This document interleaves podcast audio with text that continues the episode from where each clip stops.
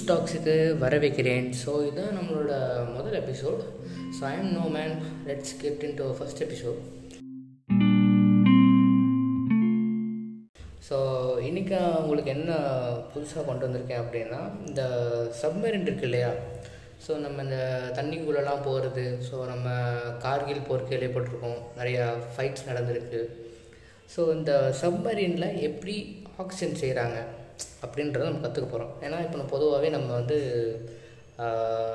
மேலே இப்போ நம்ம இடத்துல இருக்கோம்ல, இப்போ நம்ம வீட்டிலலாம் இருக்கும்போது எப்படி ஆக்சிஜன் வருவோம்னா இயற்கையில் இருக்குது. ஸோ நம்ம யூஸ் பண்ணிக்கிறோம், அப்படியே ஆக்சிஜன் எடுத்துக்கிறோம்.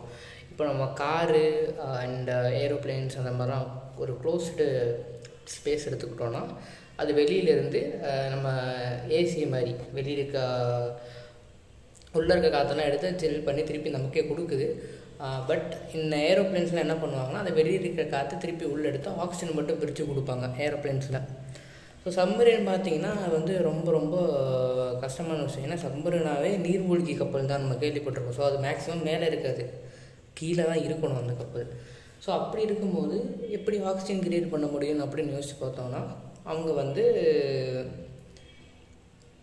நிறையா இன்ஸ்ட்ருமெண்ட்ஸ் இருக்காங்க. நம்ம படிப்படியாக சொல்கிறேன். ஸோ ஃபஸ்ட்டு ஏன் இந்த மாதிரி ஒரு கேள்வி வருது, ஏன் சப்மரீன் ஆக்சிஜன் கிரியேட் பண்ணுறதுன்னு நான் எதுக்கு அவங்ககிட்ட சொல்கிறேன்னா, பேசிக்காகவே சப்மரீன் நீங்கள் எடுத்து பார்த்துக்கிட்டிங்கன்னா சப்மரீனில் வந்து நிறைய கம்பார்ட்மெண்ட்ஸ் இருக்கும், ஓகேவா. ஏன்னா ஒரு சப்மரீன்றது நிறைய மினிமம் 50 to 60 பீப்புள் வேலை பார்ப்பாங்க.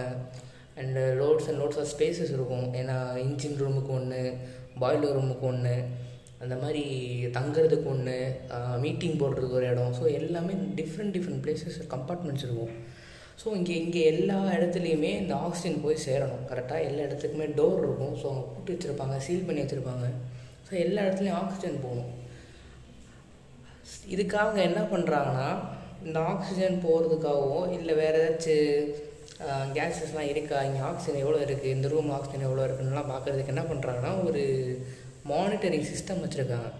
ஸோ அது பேர் தான் கேம்ஸ், CAMS. ஸோ இது பேர் என்னென்னா central atmospheric monitoring system. So இது மேஜராக என்ன பண்ணணும்னா, அவங்க அந்த சப்மரீன்லாம் போனீங்கன்னா ஒரு டயல் மாதிரி வச்சுருப்பாங்க.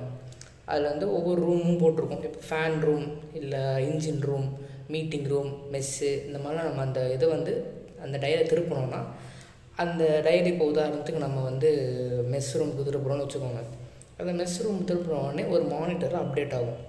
அந்த அப்டேட் என்னென்ன இருக்குன்னா, எவ்வளோ ஆக்சிஜன் இருக்குது, எவ்வளோ CO2 இருக்குது, அப்புறம் இந்த ரெஃப்ரிஜரண்ட் கேஸ் அவங்க எதுக்கு யூஸ் பண்ணுறாங்கன்னா, இந்த ஃபுட்டெல்லாம் கூல் பண்ணுறதுக்கு யூஸ் பண்ணுறாங்க. ஸோ அது வந்து ரெஃப்ரிஜரண்ட்டு எவ்வளோ இருக்குது அப்படின்றது எல்லா கணக்குமே அந்த மானிட்டரிங் சிஸ்டமில் எல்லாமே நோட் ஆகிரும். ஸோ நம்ம அதை பார்த்தாவே நமக்கு தெரிஞ்சிடும், ஓகே இதில் எந்த ரூமில் இவ்வளோ ஆக்சிஜன் இருக்குது, இந்த இடத்துல இவ்வளோ CO2 இருக்குது அப்படின்றது கண்டுபிடிச்சிடலாம். ஸோ இது வந்து ஒரு வேலை, ஓகேவா. ஒரு ஆள் வந்து இவங்க எப்பயுமே செக் பண்ணிட்டே இருப்பாங்க, எவ்வளோ ஆக்சிஜன் இருக்குது, இந்த ஆக்சிஜன் கம்மியாக இருக்கா, அப்போ என்ன பண்ணுறதுன்னு சொல்லிட்டு போய் ரிப்போர்ட் பண்ணுற மாதிரியான வேலை வந்து ஒரு ஆள் பார்த்துட்டு இருக்காரு. எப்பயுமே ஒரு ஆள் பார்த்துட்டே இருக்கணும், ஓகேவா. ஸோ இப்போ நம்ம வருவோம். ஸோ இந்த ஆக்சிஜனை க்ரியேட் பண்ணுறது எப்படி? ஸோ அவங்க வந்து 2 மெத்தட் வச்சுருக்காங்க. ஒன்று வந்து எலக்ட்ராலிசிஸ். ஸோ எலக்ட்ராலிசிஸ்னால் நமக்கே நம்ம சின்ன வயசுலேருந்து படிச்சிருப்போம். 2 மெட்டல் வச்சுருப்பாங்க. இங்கிட்ட வந்து ஒரு ஃப்ளூயிட் இருக்கும், லெஃப்ட் சைடில் ஒரு ஃப்ளூயிட் இருக்கும். ஒரு ரியாக்ஷன் நடக்கும். ரியாக்ஷன் நடக்கிறதுனால எலக்ட்ரான்ஸ் வந்து ஒன்று உள்ளேருந்து வெளியே போய் இன்னொன்றில் போய் அட்டாச் ஆகும். எலக்ட்ரோ பிளேட்டிங்லாம் படிச்சிருப்போம் கரெக்டாக. ஸோ இதெல்லாம் எலக்ட்ராலிசிஸ் பண்ணுறாங்க. ஸோ எலக்ட்ராலிசிஸ் மூலிமா எப்படி ஆக்சிஜன் தயாரிக்கிறாங்கன்னா, அஃப்கோர்ஸ் சப்மரீன் தண்ணிக்குள்ளே இருக்குது. ஸோ தண்ணி தானே இருக்குது. அந்த தண்ணியை நம்ம அப்படியே எடுத்துகிட்டு எலக்ட்ராலிசிஸ் பண்ணோம்னா நமக்கு ஹைட்ரஜன் ஆக்சிஜன் கிடச்சிரும். பட் அங்கே ஒரு சின்ன ப்ராப்ளம் இருக்குது. என்னென்னா சால்ட் வாட்டர் இல்லையா, சால்ட் வாட்டரில் மேஜர் காம்போசிஷன் வந்து நிறைய சால்ட் இருக்குது. பொட்டாசியம், சோடியம் குளோரைடு, ஸோ இந்த மாதிரி நிறைய சால்ட் இருக்கும் இல்லையா. ஸோ அதெல்லாம் பியூரிஃபை பண்ணணும். ஸோ அதுக்கு வந்து அவங்க என்ன வச்சுருக்காங்கன்னா, ரிவர்ஸ் ஆஸ்மோசிஸ் நம்ம படிச்சிருக்கோம்னா, RO வாட்டர் நம்ம வீட்டிலலாம் யூஸ் பண்ணுறது. ஸோ இந்த ரிவர்ஸ் ஆஸ்மோசிஸ் வழியாக நமக்கு தேவையில்லாத சால்ட்டெல்லாம் எடுத்துகிட்டு பியூர் வாட்டரை மட்டும் அவங்க கொண்டு வராங்க. ஸோ இந்த பியூர் வாட்டர் அதுக்கப்புறம் எலக்ட்ராலிசிஸ் பண்ணுறாங்க. அந்த எலக்ட்ராலிசிஸுக்கு ஒரு ஹைட்ரஜன் பெராக்சைடு லிக்விட் யூஸ் பண்ணி ஒரு கேட்டலிஸ்ட்டை யூஸ் பண்ணி அவங்க வந்து ஹைட்ரஜன் ஆக்சிஜன் பிரித்து எடுத்து ஆக்சிஜனை மட்டும் நமக்கு சம்பரின்குள்ளே விட்டுறாங்க. ஸோ அது எல்லா இடத்துலையும் அவங்க வென்டிலேஷன் சிஸ்டம் உள்ளே வெளில போய் எல்லா இடத்துலையும் பரவும். ஓகேவா? ஸோ இதுதான் அந்த மெயின் எலக்ட்ராலிசிஸோட வேலை. சரி, சப்போஸ் இந்த எலக்ட்ராலிசிஸ் வேலை செய்யலை அப்போ என்ன பண்ணுறது அப்படின்னா, அவங்க அவங்க அதுக்கு இன்னொரு பேக்கப் பிளான் வச்சுருக்காங்க. அது பேர் குளோரைட் கேண்டில்ஸ். ஸோ நம்ம ஆக்சிஜன் ரொம்ப கம்மியாக இருக்குதுன்னு சொல்லிட்டு இந்த கேமில் ஒரு ஆள் இருப்பாங்க இல்லையா, அவங்க வந்து இந்த மாதிரி சொல்லுவாங்க, இந்த மாதிரி நீங்கள் ஆக்சிஜன் கம்மியாக இருக்குது ரூமில், ஆக்சிஜன் டிப்ளீட் ஆகிட்டே இருக்கு, நம்ம என்ன பண்ணுறதுன்னு கேட்டாங்கன்னா குளோரைட் கேண்டில்ஸ் வந்து ஃபயர் பண்ணுங்கன்னு சொல்லுவாங்க. ஸோ இதுக்கு என்ன வந்து நம்ம வந்து குளோரைட் கேண்டில்ஸ்னால் நம்ம நினைக்கிற மாதிரி வீட்டில் இருக்க கேண்டில்லாம் கிடையாது. வீட்டில் இருக்க கேண்டில் என்ன பண்ணுவோம்னா ஆக்சிஜனை கன்சியூம் பண்ணும். ஸோ இது வந்து ஸ்பெசிஃபிக்காகவே குளோரைட் கேண்டில் தயாரித்தது எதுக்குன்னா, அதில் மேஜராகவே அயனும் சோடியம் குளோரைடு தான் இருக்கும். ஸோ இந்த அயன் வந்து ஆக்சிடைஸ் ஆகிரும், அப்புறம் சோடியம் குளோரைடோட இந்த அயன் சேர்ந்து ஒரு ஒரு எலக்ட்ரான் ரிலீஸ் பண்ணி அது NaCl ஃபார்ம் ஆகி பை ப்ராடக்ட் ஆகிரும். ஸோ நமக்கு ஆக்சிஜன் மட்டும் வெளியில் வரும். ஸோ இதுதான் அவங்க பண்ணுறது.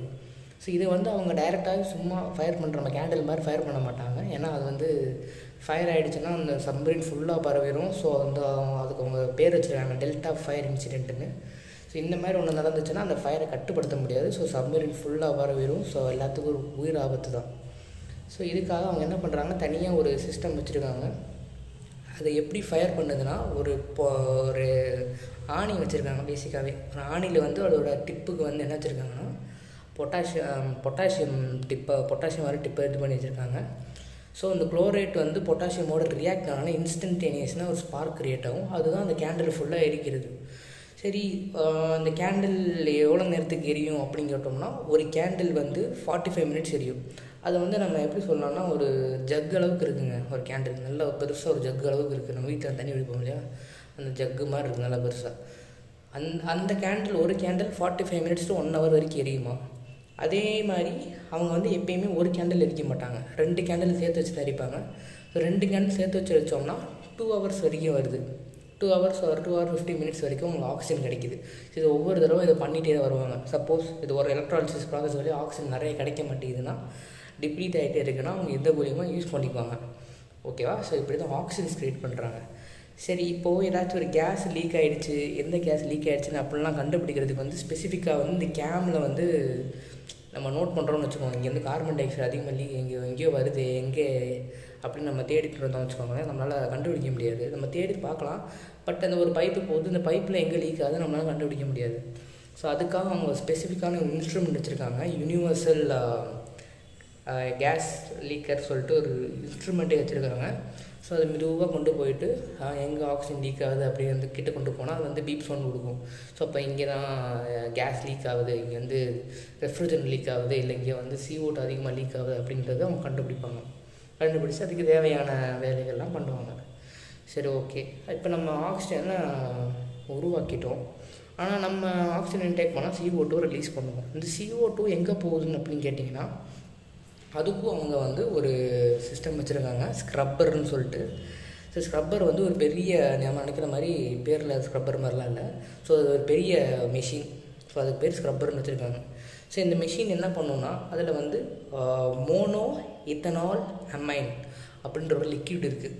ஸோ இந்த லிக்விட் என்ன பண்ணுன்னா, நம்ம அனுப்புகிற கேஸை வந்து CO2 இருக்கும் இல்லையா, அந்த CO2 மட்டும் இந்த லிக்விட் மோனோ இத்தனால் அமைன் வந்து எடுத்துக்கும், CO2 உள்வாங்கிக்கும். உள்வாங்கிட்டு அது அப்படியே ஒரு பாய்லருக்கு போயிடும். இந்த லிக்விட் அப்படியே ஒரு பாய்லர் டிரான்ஸ்போர்ட் ஆகிரும். அந்த பாய்லரில் இந்த மோனோ எத்தனால் அமைய ஹீட் பண்ணும்போது CO2 டிசிபேட் ஆகி வெளியில் போகும். வெளியில் போகும்னா அந்த பாய்லரை விட்டு வெளியில் போகும். ஒரு டியூப் வழியாக கனெக்ட் பண்ணியிருப்பாங்க. அதை வந்து என்ன பண்ணுவாங்கன்னா, கம்ப்ரஸ் பண்ணி வெளியில் சப்மரீன் விட்டு வெளியில் தள்ளி விட்டுருவாங்க. சம்மரின்லேருந்து எதுக்கு நம்ம கம்ப்ரஸ் பண்ணி வெளியே தள்ளுறோன்னா, இப்போ உதாரணத்துக்கு நம்ம ஏதாச்சும் ஒன்று வெளியில் எரிக்கிறோன்னு வச்சுக்கோங்களேன், அது கேஸை வெளியில் போகிறதுக்கு காரணம் அந்த ப்ரெஷர் சேமாக இருக்கிறதுனால தான்.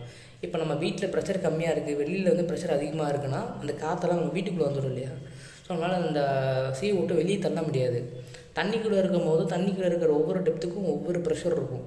ஸோ அந்த ப்ரெஷர் என்னன்றதை கண்டுபிடிச்சி, உதாரணத்துக்கு 5 bar இருக்குது ப்ரெஷர் அப்படின்னா அந்த CO2 5 bar கம்ப்ரெஸ் பண்ணி வெளியே தருவாங்க. அப்போ தான் அதால் வெளியே போக முடியும், இல்லைன்னா அது உள்ளேயே தான் இருக்கும் சரியா. ஸோ அதுக்காக அவங்க கம்ப்ரெஸ் பண்ணி வெளியே தள்ளுறாங்க.